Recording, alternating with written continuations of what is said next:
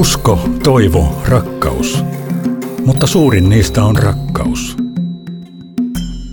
Kirkko maailmalla. Tervetuloa kuuntelemaan Kirkko maailmalla -ohjelmaa. Minun nimeni on Laura Häkli ja tässä jaksossa vieraanani on Lähetysseuran vanha työntekijä Leena Piirainen, joka tosin on ollut eläkkeellä jo 8 vuotta. Hän on myös Lähetysseuran ulkomaantyökausien jälkeen elänyt hyvin kansainvälistä ja vaiheikasta elämää. Ja häneltä on juuri ilmestynyt aiheesta kirja Jumalan puhetta luostarin hiljaisuudessa. Kirja kertoo Leenan elämästä pohjois-espanjalaisessa Karmeliitta-luostarissa, jossa hän viettää ison osan vuodesta vapaaehtoisena. Kerro Leena, miten elämä on sinua maailmalle kuljettanut? Mä olen ammatiltani lastentarhanopettaja, tehnyt koko ikäni töitä lasten parissa. Ja viimeiset vuodet ennen lähetystyöhön lähtöäni niin olin päiväkodin johtajana tuossa Helsingin ihan keskustassa. Ja kun olin täyttänyt jo 50 ja tuntui, että haluaisi vähän jotain vuorotteluvapaata. Ja mietin, että haluaisin lähetystyöhön, joka on ollut mun sydämen asia ihan nuoresta lähtien. Ja kyselin Suomen Lähetysseurasta semmoista vapaaehtoistyötä tai jotain, niin silloin mulle tarjottiin Venezuelasta kummilapsityön koordinoijan paikkaa. Ja mä sanoin, että en mä voi lähteä, koska mulla oli perhe. Ja sitten meni vuosia ja soitin uudestaan siinä. Tarjottiin samaa paikkaa, mutta silloin pääsinkin lähtemään, koska mun elämäntilanne oli muuttunut. Että mulla oli lapset lähtenyt maailmalle sen vuoden aikana ja sitten tuli myös avioero. Ja mä jäin aivan yksin. Ja silloin mä sanoin vain, että kyllä, nyt mä voin lähteä sitten työhön oikein. Ja se avasi mulle niin kuin uuden maailman. Leena oli vuosia Venezuelassa Lähetysseuran työssä. Aluksi lapsityössä, sittemmin kirkon lukutaitoluokan opettajana. Ja sen jälkeen vielä 4 vuotta Lähetysseuran kotimaan työssä, kiertäen seurakunnissa ympäri maata. Usko on ollut hänelle kantava voima läpi elämän. Että mä oon niin varmaan aina uskonut Jumalaan, että se on mulle ollut itsestään selvä. Mä oon maalaistalon tyttö tuolta Savosta ja sitten kun meillä oli iso maalaistalo, niin työtä oli pienestä pitäen tehtiin työtä.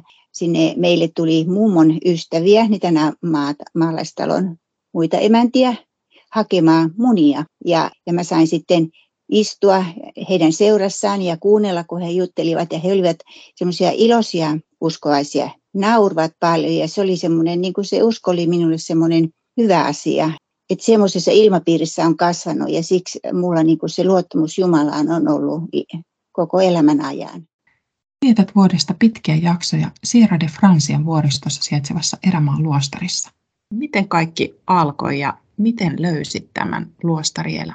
Läksin vaeltamaan sinä keväänä, kun pääsin sitten tuonne, tai eläke alkoi, niin sitä ajattelin, että mä lähden vaeltaan Espanjaan ja haluaisin viikon viettää jossain luostarissa hiljentymässä ja rukoilemassa. Ja mä otin netin ja sieltä avautui sitten tämä luostari, missä olen ollut. Ja ajattelin, että se ensimmäinen, joka avautuu, niin se on se, mikä on minulle tarkoitettu. Ja sitten sen jälkeen soitin sinne ja esittelin itseni ja kysyin, että onko teillä sijaa silloin ja silloin olen sillä kohtaa vaeltamassa ja sitten menin sinne viikoksi. Kaipuu hiljaisuuteen ja rukouselämään keskittymiseen kasvoi niin voimakkaaksi, että Leena mietti jopa siirtymistä luostariin pysyvästi. Mutta sitten kävi niin, että sitten poika meni naimisiin ja mä sain 2 lastenlasta, niin sitten muutti se ajatus semmoiseksi, että mä voisin viettää vain joitakin tiettyjä aikoja siellä Espanjassa, että en koko vuotta, että pysyy yhteys lasten lapsiin. Puhutaan sitten vähän luostarin arjesta. Luostarielämään kuuluu hiljaisuus, rukous ja työnteko. Miten tämä näkyy käytännössä? Siellä luostarissa yleensä, kun tullaan sisään, niin on tervehditty siinä, jutellaan ja kaikki jutellaan, mutta sitten sen jälkeen siellä luostarin muurien siellä sisäpuolella toivotaan, että ihmiset eivät keskustele. Ja mieluummin oltiin hiljaa ja työtä tehtiin hiljaa.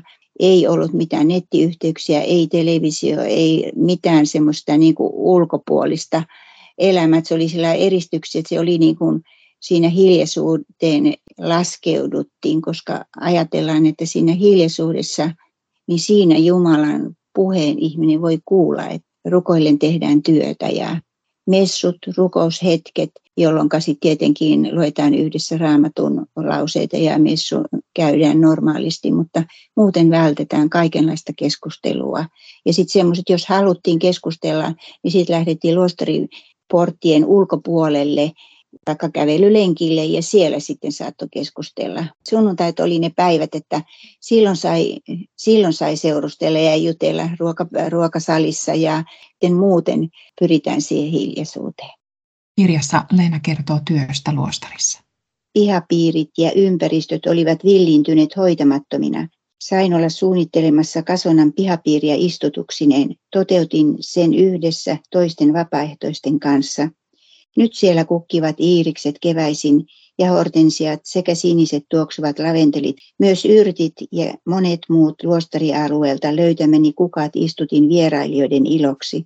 Syksyisin vierailujeni tärkein tehtävä on poimia hedelmiä ja oliveja. Luostarin päivät ovat työntäyteisiä. On siivoamista, pyykinpesua, puutarhanhoitoa, ruokasalin järjestämistä ja kaikkea sitä, mihin tarvitaan tekijää. Usein päivän mittaan nousee mieleen kiitos kaikesta työstä. Pihan kukkaistutuksia kitkiessäni ja kukkapenkkiä kastellessani saan nauttia hiljaisuudesta ja linnunlaulusta. Psalmi 36 sanoo, sinun luonasi on elämän lähde, sinun valostasi me saamme valon. Olen miettinyt paljon Jumalan rakkautta ja tätä koko luostarissa oloani. Tunnen itseni etuoikeutetuksi ja hyvin siunatuksi. Kun erään kerran aloitin laittamaan kurpitsakeittoa, halkaisin myskikurpitsan, sen sisältä paljastui sydän. Siemenkota oli sydämen muotoinen. Luostarilaaksossa on paljon sydämen muotoisia kiviä, aivan täydellisiä sydämiä, pieniä ja isoja. Mieleen nousi Raamatusta lause Jeesuksen sanomana, jopa kivetkin huutavat Jumalan kunniaa. Ajattelin, että täällä luostarissa kivet ja luonto ilmoittavat Jumalan nimen. Hänen nimensä on rakkaus. Kirkko maailmalla. Päiväohjelmasi luostarissa kuulostaa ahkeralta ja päivät täysiltä. Ja sinä sentään olet eläkeläinen ja 72 vuotta. Miten energiasi riittää tuohon kaikkeen? No kyllä se tulee Jumalalta se energia. Että se niin kuin, ei se, mulle ei ole työtä sillä lailla, tai mä en ole kokenut sitä. On tietenkin raskaita päiviä, mutta mä niin kun mä teen sitä rukoille, niin mä en ajattele sitä työtä, mitä pitää saada loppuun, vaan mä ajattelen sitä, mitä mä oon tekemässä. Ja nyt mä tässä laitan pyykiä koneeseen ja sitten ripustan sen, välillä käyn tekemässä sen asian. Ja tällä lailla sitten, ja myöskin rukoilen, että kun esimerkiksi kattaa ruokapöytää, niin voi rukoilla sen ihmisen puolesta, joka sitä syö. Ja että niin kuin siinä työtä tehdessä, niin ajatukset ovat niin kuin vapaat, että se työ ei sillä lailla sido sitä, kun monet työt on hyvin meditatiivisia, rikkaruohojen kitkeminen ja kasteleminen ja kaikki, niin siinä voi samalla niin kuin olla Jumalan yhteydessä. Minulle se on ollut semmoista ja ajattelenkin, että se on se, mikä sitten niin kuin virkistää siinä. Ja sitten siksi toisekseen, mitä enemmän mä oon pystyssä ja teen työtä, sen paremmassa kunnossa mä oon eläkkeellä. Jos jää istuskelemaan vaan ja lepäilee, niin kohta saa mennäkin jo vanhain kotiin. No mikä konkreettinen asia sinusta on luostarielämässä parasta? No varmasti tämä rukous elämään, se, että hiljaisuus aukaisee ihmisessä, se aukaisee niin kuin kaiken Jumalalle. Tavallaan sitä Jumalalle tulee vihdoinkin se tila, mikä hänelle kuuluu. Puhutaan täällä ja ajatellaan täällä niin kuin arkisessa maailmassa niin paljon, että se Jumala jää niin kuin sinne taka-alalle. Entä mikä asia oli vaikeinta luostarielämän sopeutumisessa tai siinä elämisessä? Mulle oli varmaan, kun mä oon ollut päiväkodin johtajana ja semmoinen, että kun annetaan ohjeita ja neuvotaan tekemään noin ja näin, niin hirveän nopeasti nousee mun päässä semmoista niin, että kyllä minä nyt tämän asian tiedän ja mitenkä tämä tehdään ja minä teen tällä omalla tavallani. Sitten jälkikäteen saattoi huomatakin, että se olikin hyvä se väärä tapa. Täällä ihan oikeasti neuvotaan juuri se oikea tapa, mikä sopii tähän kulttuuriin, tähän ilmanalaan, tähän luostariin. Se on ensimmäisenä syksynä, kun mä olin siellä ja poimin noita oliveja. Ja sitten oli sanottu, että olivet pitää poimia vain kuivalla kelillä, että niitä ei saa. No sitten rupesi satamaan ja sitä satoi sitä. Ja sitten mä ajattelin, että no voinhan mä poimia ja mä tuon sisään ne kuivamaan. Että mä laitan tuohon pyyheliinan, tuohon lattialle, niin kuivaa sinne sisällä. Että kyllähän sitä voi niin tehdä.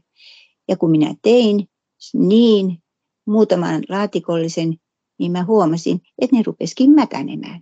Eli niitä voi poimia vain kuivalla kelillä. Syrjäisessä laaksossa sijaitsevassa luostarissa eletään tiiviissä yhteydessä luontoon. Kirjassa kerrotaan myös siitä. Tämä aamu täällä luostarissa avautui vesisateessa, kaatosateessa. Vesi milloin kohisee valtavina aaltoina laakson ylle, milloin vaan pudottelee pisaroita. Mikä ilo on vesi, Jumalan luoma. Meille annettu virvoittava vesi.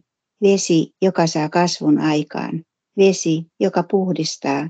Joka virtaa ja täyttää kuivat joen uomat ja polut, joka ryöppyä koskina alas vuorilta jokeen, joka virtaa alhaalla laaksossa. Siinä se saa aikaan pyörteitä ja pikkukoskia kivikossa, ääni voimistuu huumaavaksi kohinaksi, suvannoissa se rauhoittuu.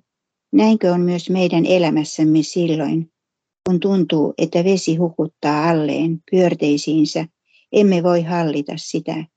Silloin huudamme apua, huudamme hädässämme, emme pysty hillitsemään ja hallitsemaan elämäämme. Olemme virran vietävänä, äkkipysähdys. Saamme jostain kiinni, siinä on apu. Jumala on ojentanut kätensä, hän haluaa pelastaa rakkaan lapsensa, vetää hänet kuiville. Kerro, mitä tämä luostaria ympäröivä luonto merkitsee sulle? Kaunis luonto, ja niin se saa niin kuin mielen hiljenemään ja sydämen iloitsemaan. Et silloin siellä luostarissa on niin kuin aikaa sille hiljentymiselle ja näkemiselle. Rupeaa näkemään sen luonnon ja kuulemaan enemmän ja avautuvat niin kuin aistit avautuu herkemmiksi. Ja niin kuin se Jumalan ja ihmisen yhteys tulee niin kuin voimakkaana esille. Mulle tapahtuu niin. No, oot luterilainen ja silti elät osan aikaa katolisessa luostarissa. Miksi luostarielämä on sinulle tärkeää ja eikö samanlaista hengellistä elämää voisi elää täällä Suomessa kotona ja kotiseurakunnassa? Mä mietin paljon tätä kysymystä, koska tämä on niin kuin kysymys, joka minuakin vaivaa. Se hengellisyys täällä meillä on niin tavallaan vähän piiloteltua tähän asti ollut, eikä voi oikein olla vapaasti se hengellinen ihminen, kun sinä olet. Että jopa kirkon piirissäkin vähän katsotaan, tai toi on se vähän liian hengellinen ihminen. Ja myöskin se asia, mikä on täällä esteenä, niin on se, että me ollaan tässä arkielämässä. Tämä arkielämä sitoo ihmisen koko ajan, kun sä kuljet, sä näet ja katselet ympärillä kaikkia asioita, mitä on. Kodista sä lähdet kauppaan, kaupamatkalla, sit sun pitää valita tavaraa ja laittaa, miettiä ruokaa, kaikkia asioita, mitä sulla on. Pää on niin täynnä asioita, ettei sillä se Jumalalle jää tosi pieni tila. Jumalan palvelukset on mulle tosi tärkeitä, mutta monta kertaa sielläkin siis tullaan ja lauletaan ne laulut ja rukoillaan ne rukoukset ja sitten kuunnellaan se opetus tai saarna, joka on aika lyhyt yleensä ja enemmän ehkä tähän niin kuin semmoiseen arkipäivään liittyvää. Ja että siellä luostarissa myöskin raamattua tutkitaan, siinä on se lektio divina, raamatun lukutapa, ja tutkitaan sitä raamattua. Ja sitten myöskin näiden pappien saarnat tai puheet siinä messussa, etsitään sitä sisäistä hiljaisuutta ja omalla itsensä niin kuin peilataan sitä raamatun sanaa ja niin kuin sitä enemmän mennään sisäänpäin siinä etsimisessä. Ja tuolla kun luetaan sanaa, niin sen jälkeen on hiljaisuus. Tosin meillä on musiikkia, mikä on hieno asia, mutta että sitä istuttaisiin hiljaa ja mietittäisiin kohdallamme sitä sanaa. Että sitä hiljaisuutta olisi välillä, niin että ei olisi kamalan kiire